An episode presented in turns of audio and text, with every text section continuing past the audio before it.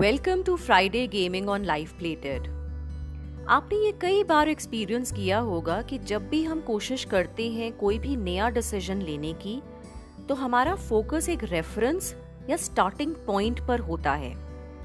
हमारी ये टेंडेंसी रहती है कि हम इस रेफरेंस पॉइंट या स्टार्टिंग पॉइंट पर इतना डिपेंडेंट होते हैं कि ये हमारे नए डिसीजंस लेने में हमें इन्फ्लुएंस करता है। सिंपल एग्ज़ाम्पल ले लीजिए।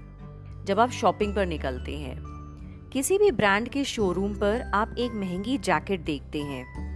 थोड़ी देर में आप कुछ और जैकेट्स देखते हैं, जो पहले रेफरेंस पॉइंट, यानी पहले जैकेट के कंपैरिजन में कम महँगी होती हैं। तो चांसेस हाई हो जाते हैं कि आप दूसरी या कम महँगी वाली जैकेट खरीद लेंगे। Even if an you don't need it और you never plan to go around shopping आपका पहला रेफरेंस पॉइंट यानी कि वो पहली महँगी वाली जैकेट थी। उसके कंपैरिजन में दूसरी जैकेट आपको उतनी महँगी नहीं लगती और आप उसको खरीद बैठते हैं। साइकोलॉजी में हम इस बायस या थिंकिंग को एंकरिंग इफ़ेक्ट कहते हैं। क्लास ट्वेल्थ के स्टूडेंट्स को ये एंकरिंग बायस बहुत टेंशन देता है।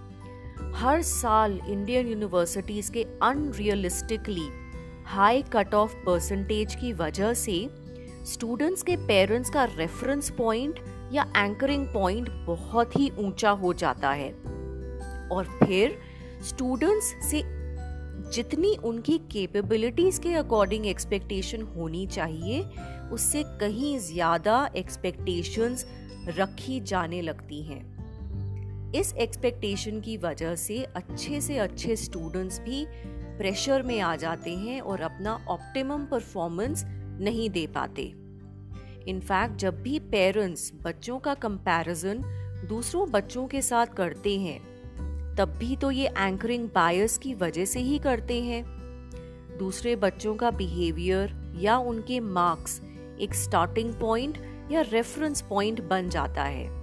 और फिर अपने बच्चों के लिए भी उसी को स्टैंडर्ड मान लिया जाता है। और अगर बच्चों टीन्स और यंग एडल्ट की बात करें तो सोशल मीडिया पर likes number of friends number of friend request followers की गिनती भी तो एंकरिंग बायस की वजह से ही ड्रिवन होती है। आपस में एक दूसरों के फॉलोअर्स के नंबर्स देखकर बच्चे एक स्टैंडर्ड बना लेते हैं। और फिर अपने प्रोफ़ाइल को पब्लिक बनाकर कई बार साइबर बुलिंग और साइबर सिक्योरिटी इश्यूज़ में फंस जाते हैं। एंकरिंग बायस एक तरह का गेम है जो हमारा माइंड हमारे साथ खेलता है।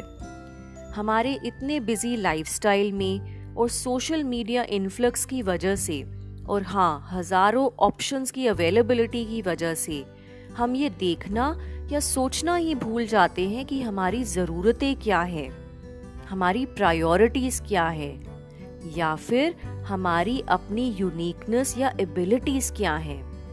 जब भी किसी के बारे में डिसीज़न लेना हो तो उस करंट इशू को ध्यान में रखकर और प्रेजेंट कैपेबिलिटीज को समझकर ही लेने की कोशिश करें।